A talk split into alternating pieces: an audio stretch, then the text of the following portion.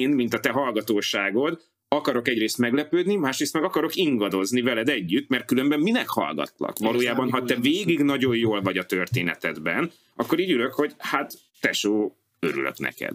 Ma fogunk tanulni Arisztotelészről, és arról, hogyan meséljünk el jól egy sztorit a kocsmában a haveroknak. Az igazán tuti sztori az úgy épül fel, hogy elindul a szürke hétköznapból, utána egyszer csak nagyon-nagyon fura lesz kiderül, hogy egy jó sztorival hogyan lehet motiválni másokat.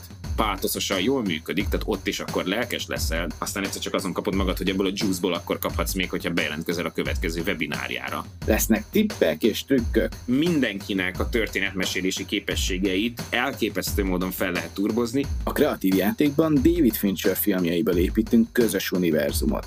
És fognak elhangzani előtte még fontos igazságok is. Semmi sem fontosabb a történeteknél. A sztori szórakoztat, lenyűgöz, elbűvöl. És mindent elmond a mesélőjéről. Azzal, amiről mesél, és ahogy mesél. Ez itt a Story Podcast. Lavka Dáviddal.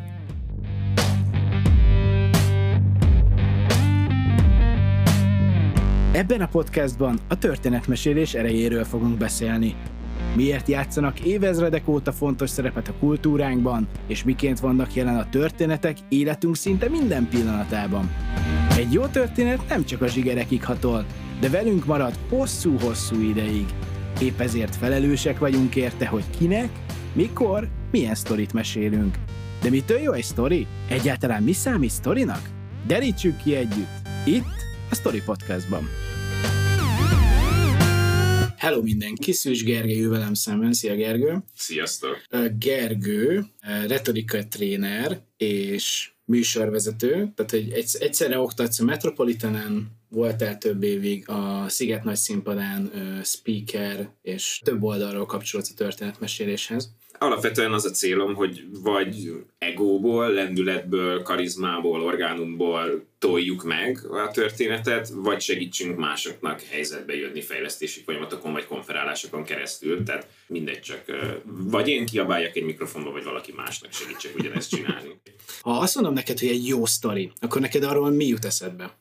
Én ilyen szempontból nagyon kétbites vagyok, évek óta meghatározza az identitásomat a Marvel Cinematic Universe, az univerzum építés lenyűgöz, és most nem a csihipuhira gondolok, most kifejezetten a crossovereknek arra a bájára gondolok, amikor egyrészt a néző jutalmazva van azért, mert ő már azt látta, ő azt már tudja, Igen. tehát van egy egészséges rákacsintás, ezt lehet nagyon rosszul csinálni, erre is vannak zseniális példák, de az igazán nagy zseni ebben az, amikor azt látom, hogy nagyon messziről jött, nagyon más kultúrából érkező, nagyon más arhetikussal rendelkező karakterek azt mondják, hogy oké, okay, ez a cucc, amivel jelenleg szembenézünk, ez annyira para, hogy itt most senkit nem érdekel, hogy én milyen vagyok. Ebben most bele kell törnöm magam, különben minden oda vész, és aztán ennek a végén rájövök, hogy ez nem is kompromisszum volt, hanem valójában én jobb lettem azért, mert megtörtem magam. Tehát, hogy a, a, a nagyon milliárdos tech csávó versus a Frozen in Time öreg katona, meg az angyali isteni karakter versus démoni szörny,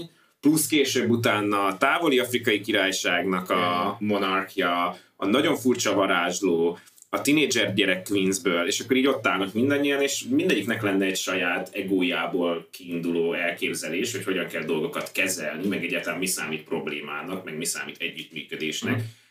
Majd azt mondják egy idő után, hogy jó gyerekek, semmi nem marad senkiből, hogyha ezt nem tesszük félre. Tehát ez Á, a fajta... neki együttműködni. Igen, és ez kapcsolódik a szakmámhoz, tehát hogy valójában mm. nagyon sokszor együttműködéssel foglalkozom, és nagyon sokszor a retorika is abba abba csatornázódik be, hogy emberek egy cégen belül uh-huh. megfelelő retorikával végül is tudjanak együttműködni. Úgyhogy ilyen szempontból nekem azok a történetek, amik arról szólnak, hogy működjünk együtt, azok lenyűgöznek. A másik kategória meg minden, ami, ami média érzékeny. Nagyon szeretem a Gangert például, ahol a média figyelem egy fontos dolog a filmen belül. Szóval ez a kettő. Legyen, legyen a főhősünk identitáskrízisben, legyen együttműködés másokkal, akik lehetőleg szintén identitáskrízisben vannak, és legyen média érzékeny az egész cucc. Szuper, és uh, arra még emlékszel, hogy milyen sztorikon nőttél föl, vagy milyen, mik voltak azok a meghatározó történetek a gyerekkorodban, amik, mm-hmm. amik, amiket így nagyon-nagyon szerettél, akár újra és el is olvastál, vagy megnéztél? Milyen történeteket fogyasztottam gyerekkoromban? Szerettem a Looney Tunes-t nagyon, mm-hmm. és akkor utána regény szinten, meg a... Bejött a Harry Potter, de nem voltam a Harry Potteres gyerek, én, én Darencsenes voltam, vámpírok, a vámpírok világa története. Egy csoda volt, ez egy nagyon érdekes regényciklus, nagyon, nagyon okay. meta, nagyon, nagyon, nagyon kinyitotta a, a végére, és már durva idő utaz. Ez Circle the Freak, azt hiszem ez az első kötetnek a címe, mm. és a, a srác így a rémségek cirkuszához valahogy elkerül, és vampírá válik, és a végén már tényleg az egész univerzumot meghatározó ilyen time loopok, meg minden van. Tehát, hogy amit még nagyon szerettem gyerekkorom óta, viszonylag hamar lettem például Asimov rajongó. Oh, yeah. Én végigolvastam a teljes uh, Szukics könyvkiadós. Így adták ki, hogy alapítvány, birodalom, robotika, Okay. Mert hogy az öreg megcsinálta azt, ez három csapás irány volt az ő életművben, és a végén ezeket összefűzte. Valójában ez eredetileg nem lett volna egybe, mert vannak így nagyjából a 2000-es évektől az 5000-es évekig tartó robotika sztorik, ami egy teljesen más életérzés. Vannak a jövőben játszódó, szintén robotikára épülő dolgok, vannak birodalom regények, és vannak az alapítvány regények, de ez három külön vibe volt, és a kései regények ezt néhány karakterrel összehozzák, és akkor megint ott vagyunk a Marvel féle világ okay, tehát ezt összehozta egy univerzumban? A 80-as években, tehát hogy évtizedekkel később fogta okay. magát, és az alapítvány és föld regénynél egyszer csak berántott egy olyan karaktert, aki 30 évvel ezelőtt egy teljesen más regényciklusának volt végig az egyik főszereplője. Okay. És az univerzumépítés azért nagyon hasznos, mert egy adott témát arra, arra ösztökéli a nézőt, hogy egy adott témát nagyon más szemszögökből is megnézzen. Ami jó. Mert általában, ha van a főhősöd, akkor akárhogy is nézzük, a főhős szemszögét nézed, de amikor kinyitod ezt csapattá, akkor az egy más nézői élmény, mert, mert nézem uh-huh. a Civil War-t, a Captain America Civil War-t, és tényleg meghasadok abban, hogy a, hogy a cucc feloldhatatlan. Ha, hajlamos vagyok egy idő után felszínesnek tűnni a, a nagyon durva Marvel rajongásommal, de szerintem sokkal több mindent kiszedhetünk belőle elemzés szintjén, mint azt az átlag képregény szkeptikus gondolná. Ott van például a Tuckman féle szervezetfejlesztési ív, és ahogy a, a, az úgynevezett forming, storming, norming, performing négyesen végigmész, vagyis emberek összejönnek, megmutatják a, a legszebb ényüket, hogy persze dolgozzunk együtt, Aha. majd megmutatják a foguk fehérjét, kijönnek az értékkülönbségek és összevesznek, majd félreteszik az ellentétjeiket, és azt mondják, hogy rendben, most már tényleg dolgozzunk együtt, majd elkezdenek tényleg a megfelelő szinten működni. De ez egy ilyen klasszikus modellvezetés, amiben le lehet rajzolni, hogy például egy startupot összeraksz, egy céget elindítasz, elkezdesz egy csapatot, egy sportcsapatot Aha. összerakni, hát mindig ez lesz. Jaj, Ezt először körbe szagolgatjuk egymást, mindenki nagyon óvatos, próbálja a legjobb arcát mutatni, aztán kiderül, hogy hát gyerekek, azért van komoly értékkülönbség, az asztalra csapunk,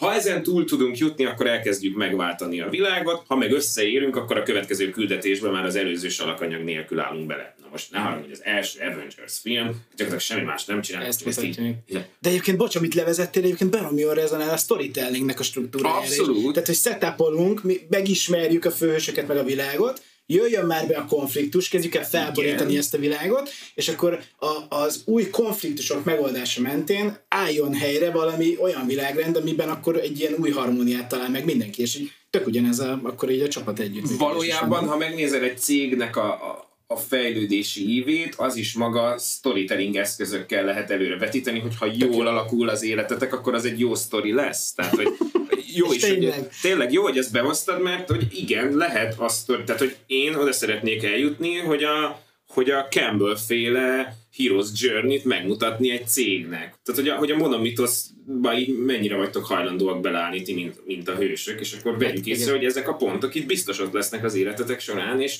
és megértetni velük, hogy így is úgy is van narra. Tehát, hogy nekem az a fura storytellingben nagyon érdekes pozíciója van jelenleg, így, meg az egész retorikának, kommunikációnak, hogy nekem néha szokták mondani, hogy jaj, persze, de hát szerinted azért ennyire fontos a kommunikáció, mert az a szakmád, és gyerekek, én értem, hogy nekem abból van egy kényelmes, domináns ego pozícióm, hogy olyan szakmával és témával foglalkozom, ami mindenkit érint, de hogy ez mindenkit érint. Uh-huh. Itt érzek egy, itt érzek egy tehát fordítva ülünk vagy nem is ellentmondást, hanem egy, van egy rossz felütés, tehát hogy uh-huh. ez a cucc mindenki így is úgy is, így is úgy is kommunikálsz, így is úgy is storytellingelsz, és tökre az emberekben ezt így elkezdeni átállítani, hogy figyú, nem az van, hogy ha, ha te mersz ebbe az irányba menni, akkor érdemes ezzel foglalkozni, meg jaj, vajon jót tesz a biznisznek a storytelling, benne vagy. És szerintem az lenne az első nagyon fontos lépés, és azért is örülök annak, amiben te belefogtál, és ilyen szinten sok különböző karaktert egymás mellé foglalkozol ezzel a témával, hogy ez így tényleg sokféleképpen megjelenik már most is a társadalmunkban,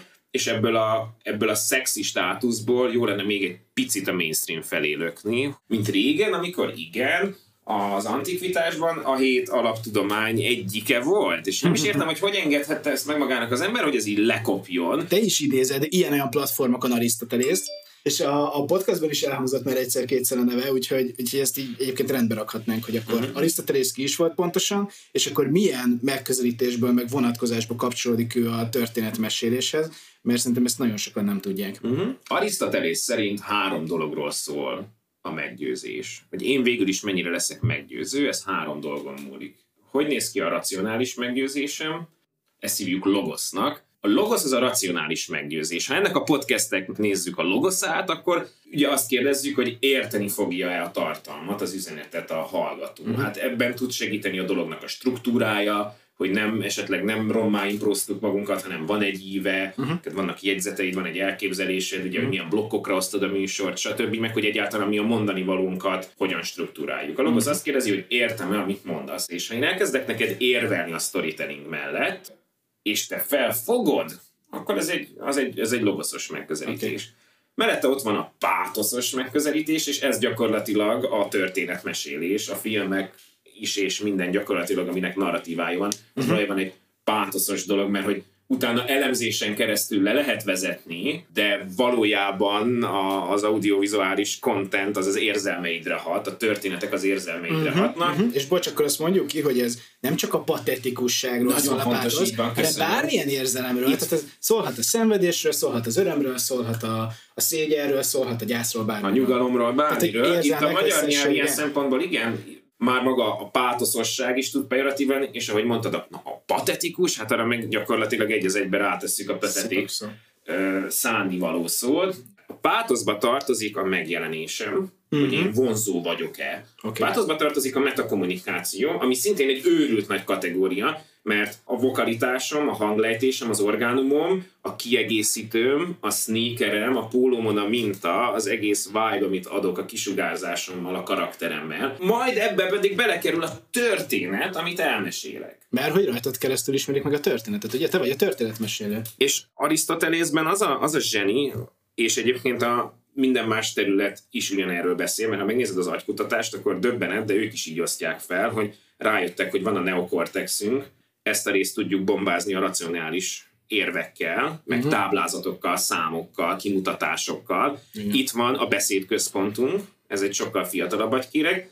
A drámai viszont az, hogy van a limbikus agyunk, a sokkal ősibb agykérgünk, ami egyrészt az érzelmekért fele, másrészt ott van a behavior control, a viselkedés irányítás. És innentől kezdve szerintem nem az a feladat, hogy most a történetmesélést külön kezeljük a metakommunikációtól, hanem azt nézzük meg, hogy melyik eszközzel, melyik agykérget bombázzuk. És innentől kezdve valójában arról van szó, hogy én egyszerre vagyok felelős az elmesélt történetért, a tálalásért, a szlájdjaimnak a vizualitásáért, hogy ez, ez vizuálisan legyen kielégítő, közben milyen történetet mesélek el, annak a történetnek milyen éve van, a dramaturgia az végig mint pátosz, és aztán külön leülök, és azt mondom, hogy oké, ennek kell, hogy legyen egy érthetősége, uh-huh. egy struktúrája. Nagyon nem szeretem, és mostanában egyre nagyobb divat, hogy a sejtelmesnek tűnő csavarokat így szájba rágosan elmagyarázzák. És hogy így nem árt tesó, hát leesett volna nekem, most a Joker volt ilyen, hogy, hogy sejthető volt egy idő után, hogy a csajjal nem úgy van a viszonya, hogy most a nézőnek így eladják, de utána annyira explicit módon elmagyarázták, hogy teljesen hülyének nézett. Gy- gyereknek érzed magad olyan. Ott behúzza a kéziféket, és azt mondja, hogy na ebből a pátoszos sejtetésből szedjük ki magunkat, és akkor egyértelműen magyarázzuk el egy flashbackben, hogy jaj, ez amúgy valójában így nézett ki.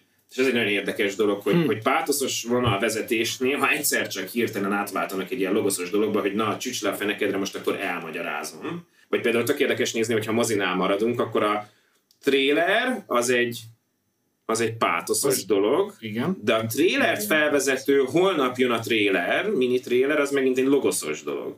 Holnap jön a trailer, értsd meg! Uh-huh, értem. Uh-huh. És ugye eddig kettőről beszélgettünk, és engem ott vett le a lábamról teljesen Arisztotelész, amikor azt mondja, hogy de van egy harmadik kategória, az étosz. Okay. a te batyud, a te reputációd, ami uh-huh. egyébként modern környezetben az én márka valójában, hogy mit tudnak erről a podcastről, mit tudnak a podcastnek a hostjáról. Uh-huh. A film esetén mit ígér nekem a rendező neve, meg a producer neve.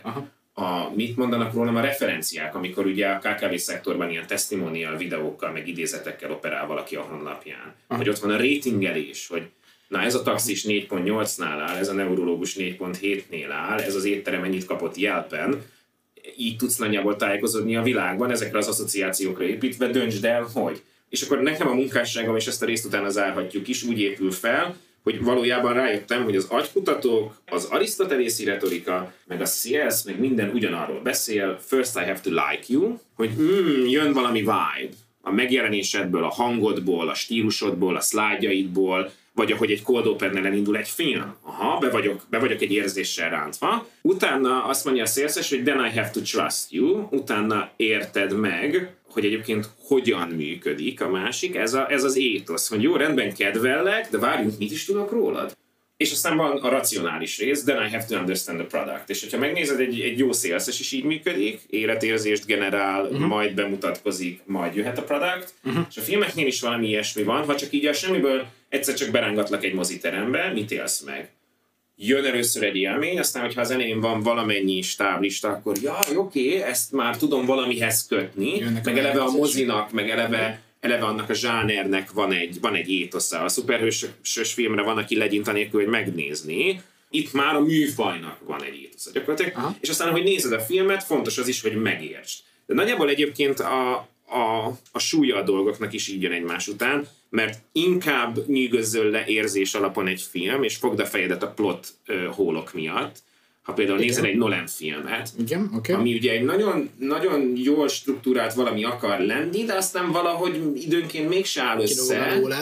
De hát mégis annyira lenyűgöző volt végig a zene, a vizualitás, a színészi játék, és úgy egyébként is amivel foglalkozik, hogy fuck it, hát inkább érezzem és ne értsem. Mint egy olyan film, aminek tökéletes volt a struktúrája, és közben azt érezted, hogy nem érdekel Okay. És akkor így jön a három kérdés egymás után. Érdekel-e ez a cucc? Pátosz? Uh-huh. Bízok-e benned? Étosz? Megértem-e, amit csinálsz, amit mondasz? Logosz.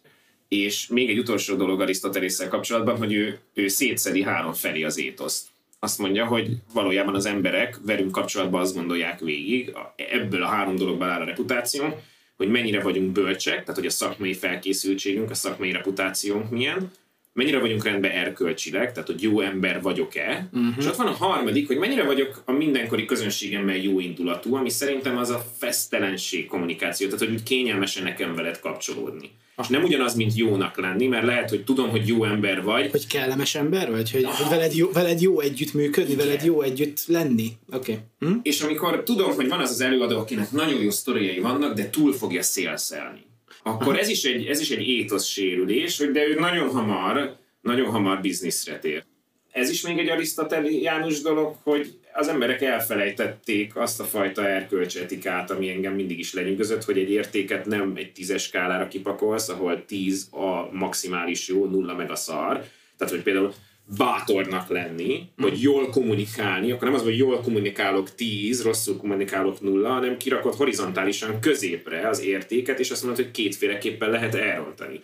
Tehát, hogy tudok rosszul kommunikálni úgy, hogy motyogok, nem beszélek elég hangosan, minden bajom van, meg lehet túltolni, hogy annyira szimpadias vagyok, és teátrális vagyok, és minden mondatom ki van találva, hogy már így fáradnak, hogy de tesó, ez most megint egy előadás, nem egy baráti beszélgetés. Aha, Tehát aha, mindig aha, két oldalt eshetsz le. Az egész retorika szerintem valójában egy ilyen gördülékenységre törekszik, és azt mondja, hogy figyú, be, mint hogyha berugnád a, a kocsmában az ajtót, és az egyik kezedben ott vannak az érzelmek, a másik kezedben ott van a racionalitás, előtte meg így kicsapod a batyudat az asztalra, és ezeket a dolgokat lehet rólam tudni.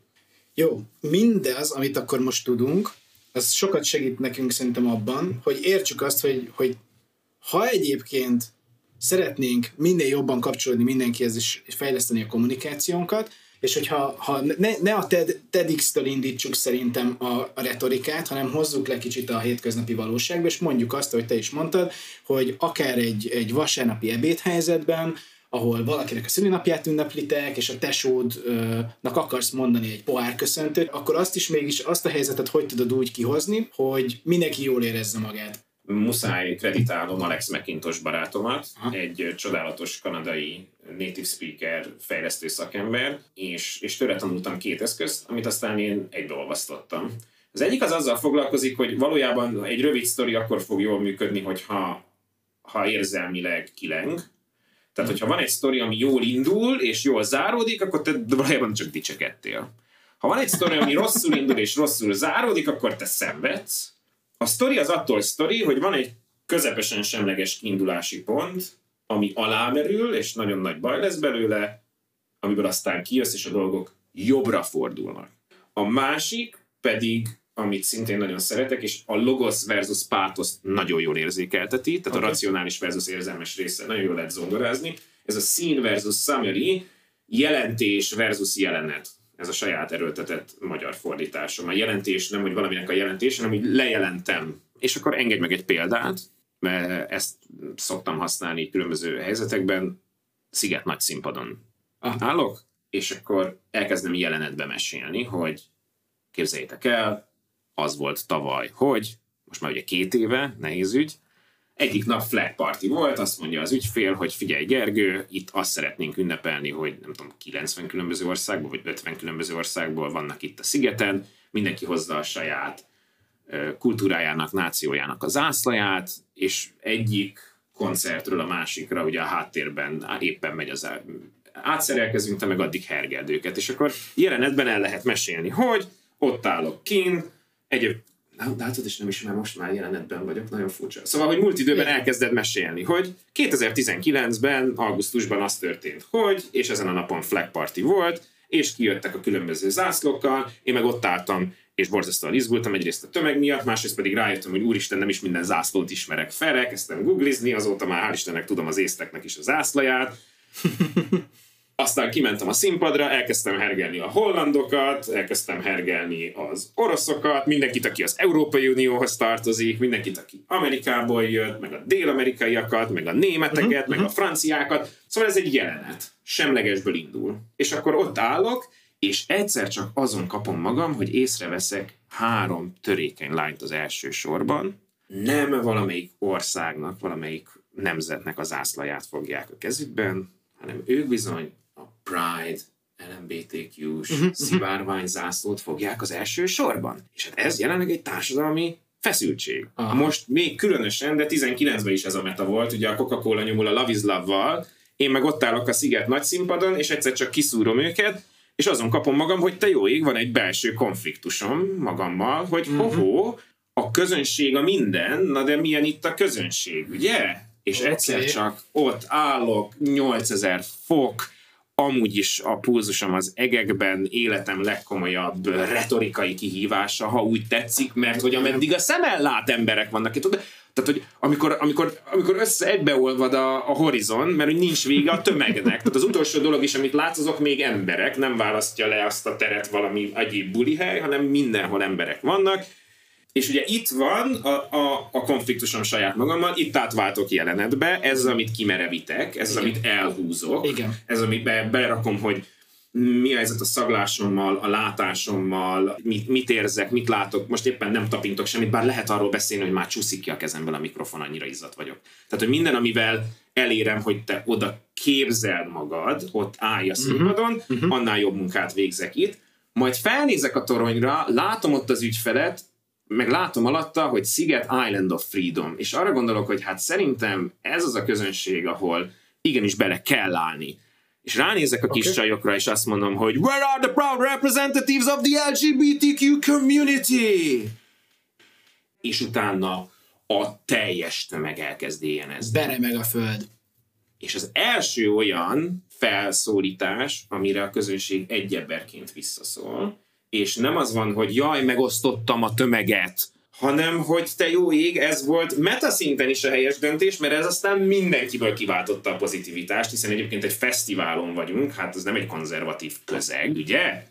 És aztán vissza tudsz jelenet, vagy jelentésbe menni, hogy aztán azt a visszajelzést adta az ügyfél, és akkor azzal, hogy, hogy egyébként már egész jóból indulunk, de van egy belső konfliktusom, egy megremegésem, amiből aztán viszont nagyon jól jövök ki, ez adott egy ívet a történetnek. Tehát, uh-huh. hogy örültél az elején, velem voltál a problémámba, majd nagyon megörülsz a végén, ez egy sztori. Na és akkor ott vagyunk okay. most a, a vasárnapi húsleveses, én most felszólalok a tesómnak a szülinapján, Aha. és hogyha például el akarod mesélni, hogy annak idején a hintázásnál mi volt, meg a társas játékozásnál mi volt, vagy hogy, hogy lehet, hogy a tesód az egyetlen lény, akivel jó élmény volt monopolizni, mert valójában gazdasági dolgokról tanított, és nem felborította az asztalt, és alázott meg, és kellett neked állandóan kölcsönkérned tőle. Nem tudom, nincs ilyen élményem. Ja, ja, ja. Tehát, akkor ha ott is be tudod rakni, hogy summary összefoglalod, hogy egyébként annak idején mindig sokat tárcsás játékoztunk, és aztán volt az az egy alkalom, amikor, és hogy jelenetben odatolja és odaadja az egész hotelt. És itt, itt van a, Duna, tiéd a, tiéd a Dunakorzó, tudod, és akkor hogy érzed magad ennek a vizuális abuzálása a Snyder féle slow motion, ugye, amikor a moment, amikor Igen. tényleg jelenet helyett moment van, és, és, és... Folyamatosan momentek sorozatára vágunk. Igen. Igen, amik aztán nem állnak össze talán egy történetté, de itt volt egy, egy, egy ilyen jó trükk azzal, hogy váltottunk egy bizonyos ponton, mert amikor úgy éreztük, hogy eléggé érti már mindenki, hogy miről fog szólni ez a történet, és kiről, érti a körülményeket, akkor, akkor levittük személyesbe. És azért vittük le személyesbe, mert, mert, mert akkor tudunk olyan dolgokat mondani, amivel mindenki tud azonosulni, ott lesz velünk, ahogy mondtad, és hirtelen azzal, hogy ott lesz velünk, kezdek, kezdenek benne érzelmek kialakulni, nem? Miközben ezt a történetet hallgatja. És akkor egy ilyen beszédnek a végén még tudsz racionálisan zárni, hogy elmeséled, hogy és egyébként azóta is tudom, hogy mindig számíthatok a testvéremre. Ami, ami megint egy páltoszos dolog, de ugyanakkor racionális, mert ugye értem, hogy a végén most így kimondom. Ha ki akarod mondani, ez már innentől játék, hogy most a végén hogy vagy, de hogy bármilyen kommunikációs helyzetben is vagy, annak a végig gondolása, hogy te mikor vagy páltoszos és mikor vagy logoszos, az egy feladat, az egy felelősség. A, a tudnod kell, hogy mit csinálsz a, a nyelvi eszközeiddel, vagy a metakommunikációs eszközeiddel. Tudnod kell, hogy mit üzen, testtartásod, a kézmozdulatot. Ez egy olyan luxus, amit nem engedhetsz meg, hogy most például te agyalsz a jó indulatodon eleget. Mert ha az lesz az embereknek az érzése, hogy te egyébként nem akarsz jót, ami szintén az étosznak a része, hogy ugye én utólag hogy gondolok mhm. vissza arra, hogy te általában jó indulatú vagy-e. Ha szorongok a társaságodban, akkor megette a fene az egészet. És mindegy, hogy mennyire jó a sztori, mindegy, hogy mennyire jó a struktúrája a sztorinak, mhm. én továbbra is szorongani fogok. Körülbelül pár hónapig jártam retorika klubba, és nekem onnan van élményem arról, hogy amikor nekem is beszédet kellett mondani, hiszen mindenkinek beszédet kell mondania egy retorika klubba, és maximum 7 perces lehetett ez a beszéd, és ahányszor kimentem a színpadra, Hát egyrésztről minden egyes alkalommal abban a hibába estem, hogy egy sztorival készültem, amit megpróbáltam a lehető legjobban elmesélni, és ugye negyedik, ötödiknél már szóltak, hogy de lehet, hogy kéne prezentációs beszéd, meg érvelő beszéd, meg ilyesmi, és és szerintem ezért is koptam ki onnan, mert hamar rájöttem, hogy lehet, hogy engem a retorikában is a storytelling érdekel, vagy a, a public speechben is a storytelling érdekel csak, de azt biztosan megtanultam, hogy legalábbis nekem baromi ijesztő volt az, hogy kiálltam a színpadra, voltak ott 30-an, és kicsit mesztelennek éreztem magam, úgy éreztem, hogy semmit nem tudok tenni annak érdekében, hogy elvonjam magamról a figyelmüket. Tehát mindenki rám figyelt, és ez egy ilyen nagyon zavarbejtő érzés tud lenni. Uh-huh és az ottani feedbackek vagy visszajelzések alapján próbáltam én is minél inkább javítani azon, hogy, hogy mégiscsak hogyan oldjam saját magam, meg hogyan oldjam őket, és hogyan meséljek minél jobban történetet.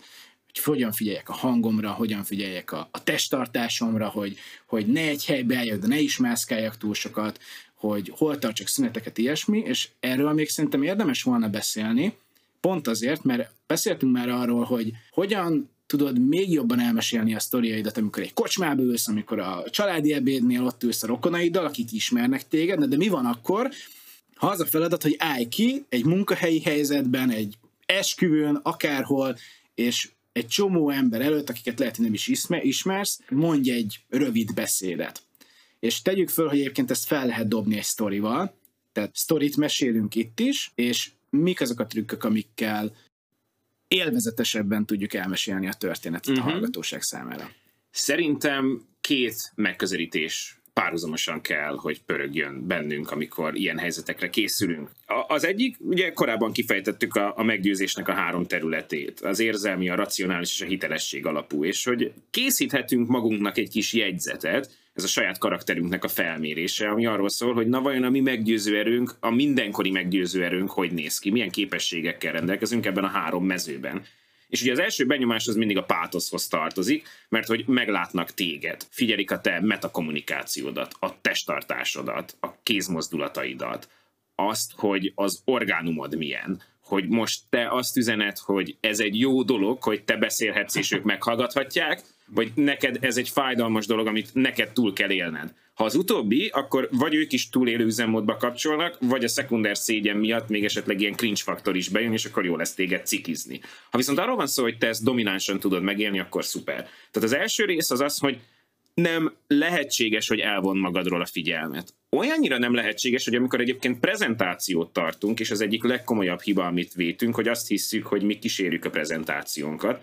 Nem ez az igazság. Az ember mindig a másik ember miatt van ott, de amúgy te vagy ott, a prezentáció a te kelléked, és hogy azt nagyon tudatosan végig kell gondolnunk, hogy mi milyen benyomást teszünk az emberekre. Ez nem jelenti azt, hogy mindenkinek gyönyörűnek kell lennie, meg minden apró részletnek mindig tökéletesnek kell lennie, mert nem lehet az, de azt nem engedhetem meg magamnak, hogy úgy csináljak, mintha ez nem lenne legalább annyira fontos, mint a mondani való. Ha már konkrét trükkről van szó, és ne azt érezzük, hogy csak itt a nesze semmi fog meg jó, ami fajban utazom, akkor én két dolgot tanultam meg az utóbbi időben. Az egyik, hogy a metakommunikációnkkal nem csak másokat manipulálunk, tehát hogyha én domináns testtartásban ülök előtted, akkor nem csak te fogod azt gondolni rólam, hogy egyébként képben vagyok, és van autonómiám is minden rendben, hanem konkrétan a saját agyam elkezd kondicionálódni, és azt gondolja majd, hogy oké, okay, itt minden rendben. És az agykutatók szerint nincs a kettő között különbség. Tehát a kamu felépített dominanciám, és a reggel úgy keltem ki az ágyból, hogy kicsapom a tesztoszteronmérőt, és rettenetesen domináns vagyok, nincs a kettő között agyhulem szinten különbség. Tehát, hogy te effektíve belemanipulálhatod a saját agyadat abba, hogy domináns vagy, és azt mondják, hogy ehhez konkrétan más sem kell tenni, mint hogy mondjuk mielőtt beszélnél, a klotyóban valahol tükör előtt elkezdesz nyújtózkodni. Tehát, hogy ki, ki uh-huh. töltöd a teret. Aha. Nagyon szép tárod, mint egy madár a karjaidat, és terpezbe állsz, és azt mondod, hogy igen, hátradőlsz, és a tarkodra teszed a kezed, és elkezded azt üzenni a testednek, hogy én vagyok itt a főnök. Döbbenet, hogy ez mennyire hatékony, Márpedig, ha meg akarok őket, őket győzni valamiről, már pedig meg akarom őket győzni valamiről, mert nincs az az üzleti prezentáció, nincs az az esküvői beszéd, nincs az a kocsma sztori helyzet, ahol ne akarnám őket valamiről meggyőzni. Ha más nem arról, hogy én vicces vagyok, uh-huh. ha más nem arról, hogy a vőlegényel annó, amikor szétcsaptuk magunkat, is szerethető volt. Valamiről uh-huh. mindig meg akarok valakit győzni, azt nem lehet durván szubmisszív módon. Tehát az egyik, hogy mielőtt elkezdesz beszélni, tégy meg mindent annak érdekében, hogy a metakommunikációd elkezd saját magadat befolyásolni. Van, akinek ez nagyon gyermek és zavarba ejtő. Hm. Storytelling kapcsán még, ami szerintem fontos, és nagyon... Igen, mert most, bocsánat, eddig ugye arról beszéltünk, hogy hogyan készülsz fel, mielőtt kiállsz. Igen. Hogyan, hogyan, tudod, hogyan tudsz eleve magabiztosan kiállni oda, de és akkor ott állsz, és akkor elkezded mesélni. És akkor már benne vagy a sztoriba. Igen, és a múltkor tök jól, tehát a scene summary módszere tök jól elmondtad, hogy hogyan lehet egy jó struktúrába mm. a legegyszerűbb történetet is helyezni, úgy, hogy a lehető legizgalmasabban meséld el. De mi az, amivel még te magad, mint a történetmesél, akin így átszöremkedik a történet, de még mivel tudsz, nem tudom, javítani a történetnek az élvezhetőségét? A scene summary mellett még két dolog van, és ezt a három dolgot igyekszem én általában egy gyakorlatba összecsomagolni, amikor valaki hozzám retorika fejlesztésre jár, és ez a pátosz kategórián belül vagyunk, ugye, mert hogy az érzelmek felkorbácsolodásáról van szó, így van. Az egyik a scene and summary, amit már megbeszéltünk, a másik pedig, és ez egy egy perces sztorira ugyanúgy, mint egy öt percen keresztül elmesélt történetre, Aha. vagy egy hosszabb beszédre vonatkozik, a fő karakter hangulat ingadozása úgy, hogy legalább három stage legyen.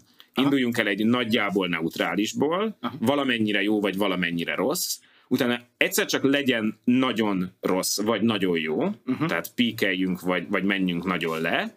Az ideális esetben egyébként a legtöbb sztori, a jó sztori az úgy néz ki, hogy vagyok, ahogy vagyok, utána egyszer csak all is lost, mint a forgatókönyvekben is megvan, uh-huh. hogy ú, na most nagyon nagy a baj, és utána nagyon jó lesz.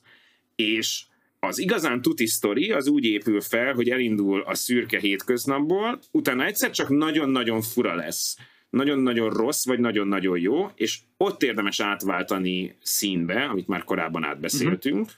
Tehát azt érdemes végig gondolni, hogy ahogy mesélek egy sztorit, amikor kiéleződik a helyzet, ott engedjem meg magamnak, Aha. hogy jelen időben végigmesélem, majd abból utána kiváltok. A változatosság gyönyörködtet, én, mint a te hallgatóságod, akarok egyrészt meglepődni, másrészt meg akarok ingadozni veled együtt, mert különben minek hallgatlak? Valójában, ha te végig nagyon jól vagy a történetedben, akkor így ülök, hogy hát tesó, örülök neked. Ha viszont ezeket a változásokat megéljük, akkor az szuper. Yeah. És akkor a harmadik az pedig a, a 5P, a vocal variety, mint a power, mint a pace, a pose, a pitch, és általában ezek jutnak eszembe, tehát hogy a, hogy a hangommal való játék. Hangon És nem biztos, hogy az összeset be akarod vetni, de azt vettem észre, hogy mindenkinek a történetmesélési képességeit elképesztő módon fel lehet turbozni, Aha. ha az egyikkel elkezd játszani.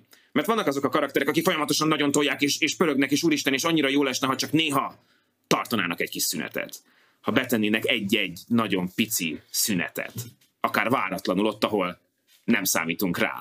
Valaki másnak meg arra van szüksége, hogy egész egyszerűen lelassítsa időnként a történet mesélését, mert állandóan nagyon fel van pörögve. Tehát, hogy ez egy két különböző dolog, hogy szünetet hova teszek, meg egyébként képes vagyok el lelassítani a beszéd tempómat. Uh-huh. De lehet azzal játszani, hogy mennyire erőteljes, ahogy mesélsz, és ezek a dolgok azok, amik persze általában azoknak a karaktereknek, akikben van valamennyi színészi véna, szeretik játszani az eszüket, csak hogy ilyen cinikusak legyünk, azoknak jobban áll. Tehát most uh-huh. nyilván a pitchnek a, az irányítása, meg a powernek az irányítása, hogy mennyire, mennyire öblösen beszélek, mennyire erősen beszélek, ezzel már nem biztos, hogy akarunk játszani. De a megfelelő szünetnek a beillesztése az egy olyan kihívás, amit könnyen megugorhatunk, és ez mindenkinek illő ezt végig gondolni.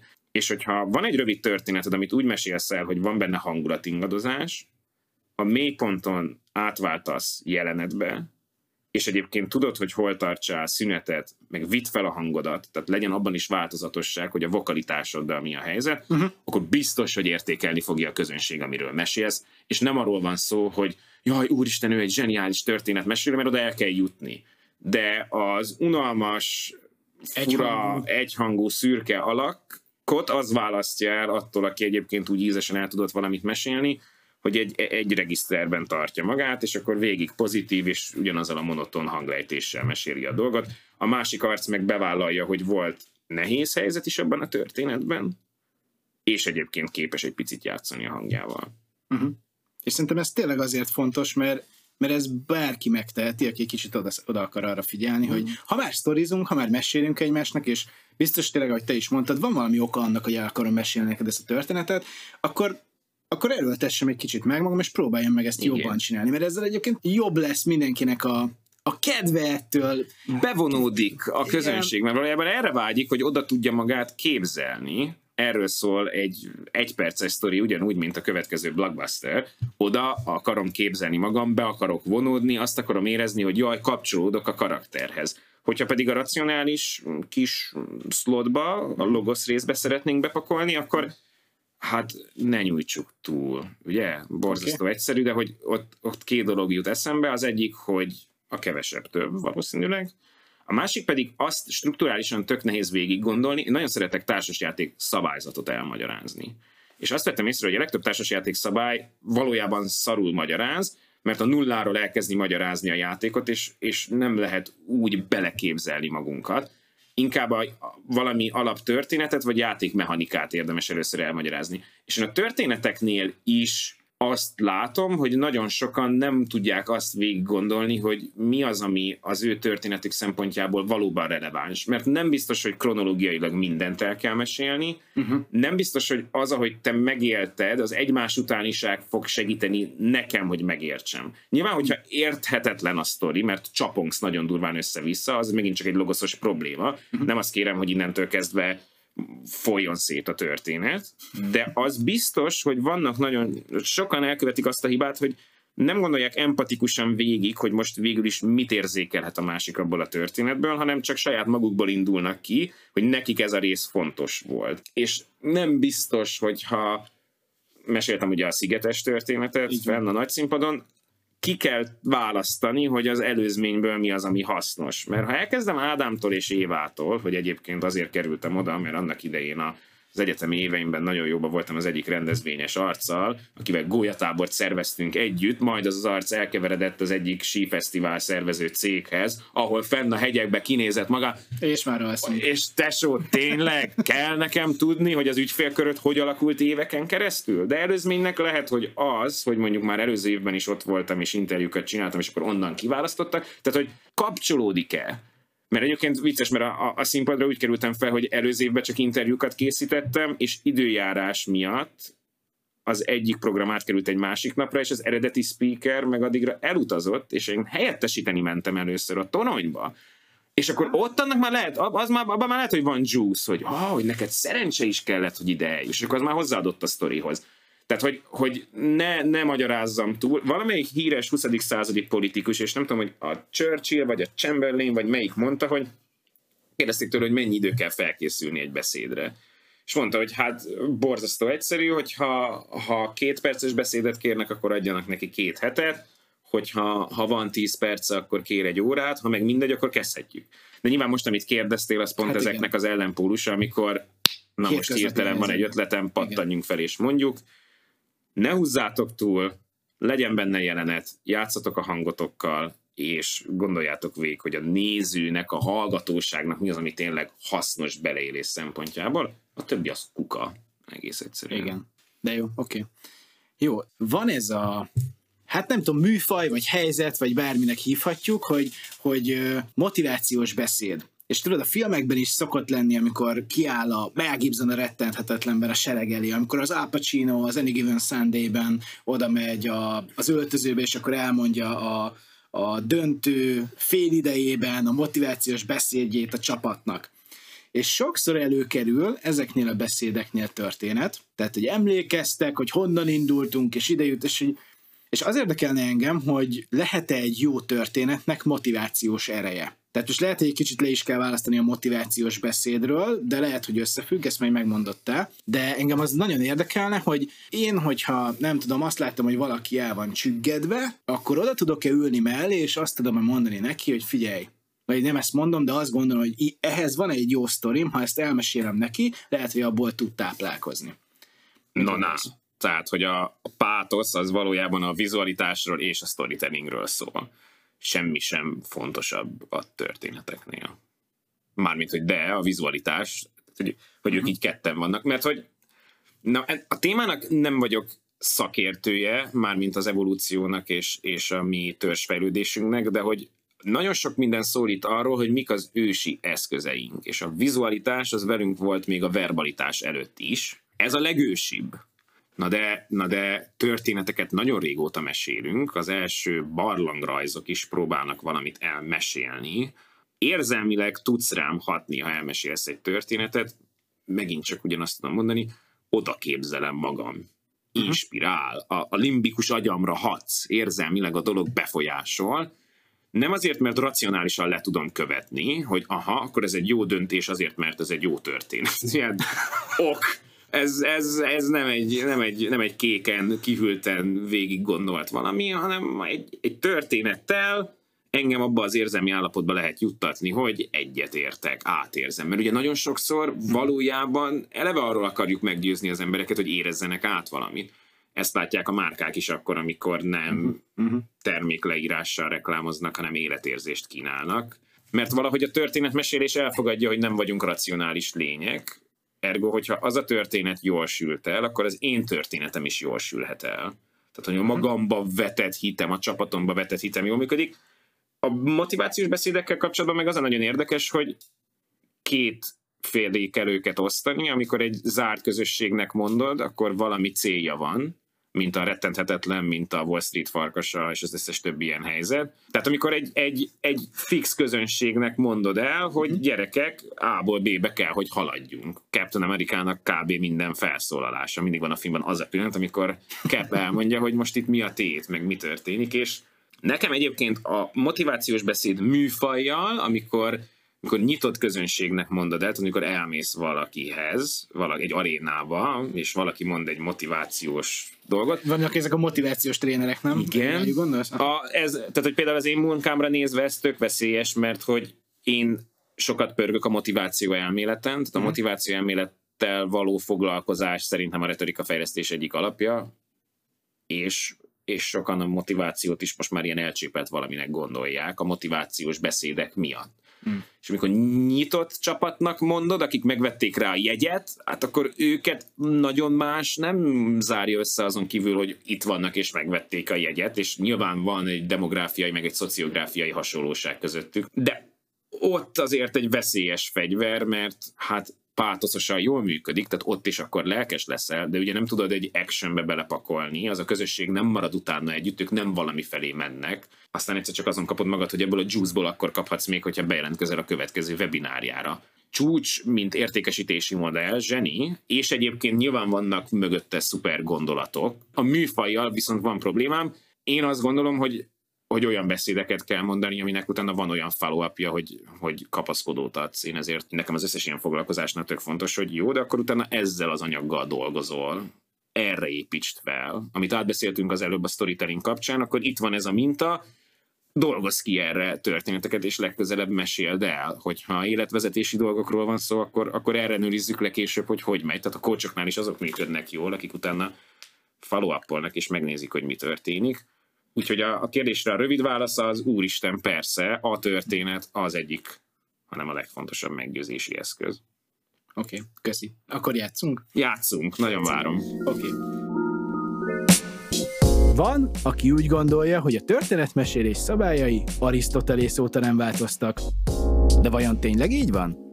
Beszélgető partneremmel most fogunk egy történetet, és néhány alkotóelem kicserélésével megpróbálunk egy másikat kialakítani. Vajon tud teljesen más lenni a végeredmény az eredetinél? Hallgassuk meg együtt a megoldást, itt a Story Podcastban. Akkor abban maradtunk, hogy, hogy nagyon szeretnél univerzumot építeni, uh-huh. én pedig ebben biztosan nem vagyok jó, viszont nagyon kapható vagyok rá. Szóval, szóval mint az arc, aki nem tud, de nagyon szeret biliárdozni, én, én ebben most szívesen szép. belemegyek. Átérzem. Azt találtuk ki, hogy mivel valahogy azért így kijött a Ganger kapcsán is, meg más dolgok kapcsán, hogy te is szereted a David Finchernek a filmjeit, ő egy amerikai rendező, én is nagyon szerettem a Finchernek a filmjét, sőt, szerintem most elkezdtünk beszélgetni még a sorozatairól, mert akkor abból próbálunk összehozni bármit, ami közös lehet a filmekben, ugye? Jó, tehát nem tudom, hogy honnan induljunk, mert tulajdonképpen akkor most mondjuk ki hangosan, hogy semmit nem beszéltünk meg ezzel kapcsolatban, csak kvázi végigmentünk rajta, hogy milyen filmeket... Hát ugye nekem az volt a brief, hogy te minden podcast adásban valamilyen játékot csinálsz a, Szeretünk a, játszani, igen. A, a beszélgető partnerrel, és aztán eljutottunk oda, hogy én tényleg egy egybites Marvel rajongó vagyok. Mármint, hogy gyerekkorom óta nagyon szeretem a képregény karaktereket, de, de a Marvel Cinematic Universe az szerintem egy csoda, a, a kontinuitás miatt. Szóval, hogy, hogy van a kontinuitásnak egy, egy nagyon nagy ereje, és annak, hogy egyébként egymásra utalnak különböző alkotások, és jutalmazzák a nézőt, szerintem ez zseni. És nekem az jutott eszembe, amikor beszéltünk erről, hogy a Fincherverse, az valójában úgy épülne fel, hogy mondjuk vége van a Gungernek, és akkor post-credit színben egyszer csak hazasétálnak, és akkor ott ül a Zuckerberg, és mondja, hogy hát ebből mennyire csodálatos Facebook posztokat lehetne csinálni egy ilyen egyszerű gondolat, hogy, hogy, hogy valójában tudod, a végén bedroppolok egy karaktert a másik filmből, vagy, vagy megcsavarom úgy a történetet, hogy a, hogy a Mindhunterből sétálnak be az arcok, és egy FBI-os nyomozás lesz a dologból, mert elkezd nekik gyanús lenni, hogy hát a, a feleség karakter ugye nem megfelelően játszotta a dolgokat. A gyújtópontot megtalálni a legkönnyebb, mert valójában itt van a, itt van a Fincher életmű, kiveszem a kedvencemet, én tényleg nagyon-nagyon szeretem a Gungert, a könyvet is egyébként, és gyakorlatilag megfoghatod bármelyik másikat és rádobhatod. Tehát, hogy, hogy a Gangert átalakíthatod Ganger, úgy is, okay. hogy kiderül, hogy te jó ég, a game-nek a következő része volt mindez csupán, és akkor a Beneflek ezt kapta ajándékként, és őt szopatták egy éven keresztül csak azért, hogy valami hasonló dolog kijöjjön. és akkor egy, egy ilyennel elindultál, és már két dolog kapcsolódik, akkor te már meg vagy jutalmazva, és akkor örülsz magadnak nagyon, és akkor utána a következő film még nem biztos, hogy kell, hogy kapcsolódjon, ugye? Tehát, hogy rögtön elkezded nézni, mert most gyakorlatilag ezt csináltam, hogy, hogy mondjuk Zuckerberg kezdi el a karaktereket ugye összekapcsolni a, aha, a social networkből. És akkor jön a következő film, ami az első pillanattól még nem fontos, de mondjuk lehet, hogy végignézed az Odiákust, és akkor ott meg nyilván itt az idővel egy kicsit játszani kell, és a végén besétál a Benefleknek a karakter, aki most arra összeszedte magát íróként, és azt mondja, hogy na jó, hát keressük tovább a témát, tudod? Vagy besétál a, a hetedikből a, a Somerset nyomozó, ha jól tudom, tehát, mert a Brad Pitt nem hiszem, hogy besétál, hiszen őt életfogytigre lecsukták, de, de hogy besétál a Morgan Freeman karaktere, hogy akkor ezt akkor segítek. Segítek, így van. És oldjuk meg az ügyet. Igen. És akkor, amikor ez a dolog már felpörgött, és Sevenből is ott van a nyomozó, meg a Mindhunterből is ott van a nyomozó, meg a Beneflek féle karakter összeszedte magát, és ő már megint egy firkászkodó valaki, aki a Downey féle karakterrel hmm. próbálja az egészet feltárni,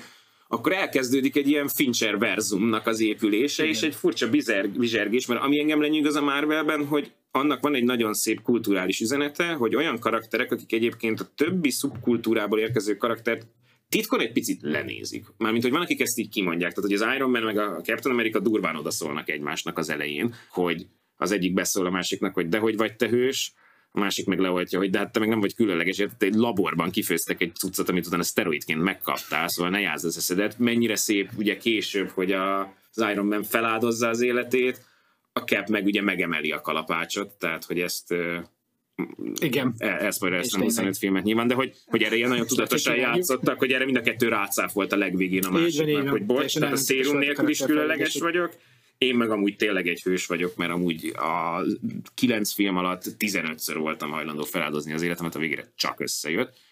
És ha már a Fincher verznél tartunk, akkor nagyon tetszik, hogy egy ideig nagyon-nagyon nem szeretik egymást ezek a karakterek, és, és jaj, az egyik nyomozó nagyon furán néz a másikra, az egyik firkász nagyon furán néz a másikra, de hogy így rájöttök, hogy oké, okay, akkor ezt most nekünk félre kell tenni, mert Isten igazából senki nem kíváncsi a hisztinkre, senki nem kíváncsi az egónkra, uh-huh az indulat áttételeinkre. Dolog van, ügy van, és akkor tök jó lenne, hogyha most leülnénk a fenekünkre, és ezt megoldanánk. Ez a dolog fölöttem áll. Nekem az univerzumépítés mindig ezt üzeni, Aha. hogy karakterek hajlandóak azt mondani, hogy jó, megoldottam a saját ügyemet, a saját sidekickemmel, a saját mellékszereplőimmel, meg a hozzám hasonló villainnel. Uh-huh.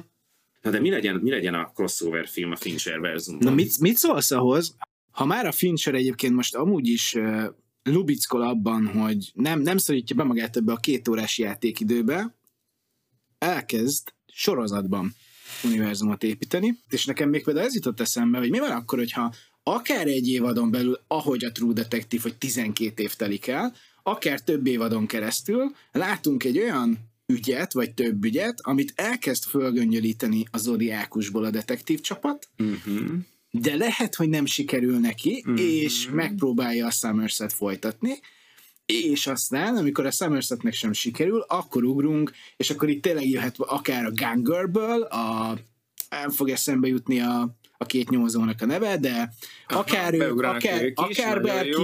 És úgy érzik, hogy most már tényleg csak a social media algoritmusain keresztül lehet megtalálni, mert ugye már a modern korban ilyen zodiákus vibe dolgok is már, már Facebook posztokban terjednek. Így van. De hát hogy nem tudjuk elkapni az arcot, és begyűrözik az ügy. Kell, így van, kell egy És ott ülünk Jesse eisenberg Kénytelen, kénytelen ő is ezzel foglalkozni. És már felgyűrözött oda az ügy, hogy Mr. Zuckerberg ott ül, és nagyon nem akarna ezzel foglalkozni, de hát nemzeti krízis lett belőle, úgyhogy most már muszáj. És azt hiszem azt mondtad, hogy pont ezt a filmet nem láttad, The Girl with the Dragon tettű lehetne a, a Fincherverse nyomozó csapatának a Peter parker tehát aki, aki kicsit fiatalabb, kicsit kilóg, nem hivatalos, mert, mert ugye az egy, ő egy olyan nyomozó lány, aki, aki ugye felkérésre hackerként nyomoz, és, és ő lehetne az, aki így csatlakozik, és egyébként újságíróként be lehet hozni a Daniel Craig karakterét. És az a jelenet, amikor, amikor a Zuckerbergnek az irodájába az összes eddigi Fincher hős együttesen bevonul. Yeah. Na, az nagyon hidegrázás. és Zuckerberg egy ilyen furcsa Nick Fury-ként ott ül, hogy na jó, hát akkor ezt, ezt, hogy ezt oldjuk meg akkor most félredobjuk. Most mindenki ezzel És jöhetnek nagyon jó, nagyon jó társadalomkritikák a, a, a social médiával kapcsolatban. Ugye ez egy megközelítésben popcorn, és amikor az első, első crossover film lepörög, és azt hiszük, hogy elkaptuk a gyilkost, akkor jön egy olyan teasing, hogy Fehérház, megy be valaki jelenteni, hogy, hogy probléma van, nem sült össze az ügy, vagy nem, nem sikerült az ügy, és akkor egész egyszerűen az Oval Office-ban csak az, az öreg Hank megfordul, elmosódik, és mondja, hogy akkor a Face 2-t elindítjuk, tudod. És így, és itt ülünk mind a ketten kipirulva, az univerzum építés csodálatos, és akkor idáig jutottunk, ugye? Tehát Igen, az a, a, a, a Zuckerberg, mint, mint ilyen furcsa Nick Fury karakter, össze, összeszedi a, a firkászokat, meg a nyomozókat, és akkor az a post-credit szín, hogy Hank, Hank vagy. Frank? Frank Underwood. F- Frank Und- FU. hogy Frank, Frank Underwood ilyen tanoszosan képzelem el, tehát hogy, hogy megy elé a, a, a, a submisszív karakter lejelenteni, hogy hát baj van, mert, mert a tervünk nem sikerült, és akkor Frank Underwood csak így Jézusom, egy ilyen jelenetet, ahol a, a Mark Zuckerberg, mint egy ilyen Godzilla ego találkozik a Frank Underwood. Ugye? King Kong ego. igen, és megjöttünk. És, És, sajnos, sajnos nem a Fincher rendezte a Jobs filmet, ezt nem tudom, emlék, tudtad de hogy majdnem az is összejött. A, igen, nem, az nem, nem, tudott volt meg. fizetni neki a stúdió. Mm, Na, de na, ú, de Pedig na, akkor kell. ebben az univerzumban most még Az még lett volna nagyon Steve Úgyhogy a, úgyhogy a Release the Snyder Cut utána Release the Fincherverse. Ez- Oké. Indítsunk egy petíciót. Jó. Hát, ha az öreg erre megmozdul. Ezt nagyon élveztem. Köszi.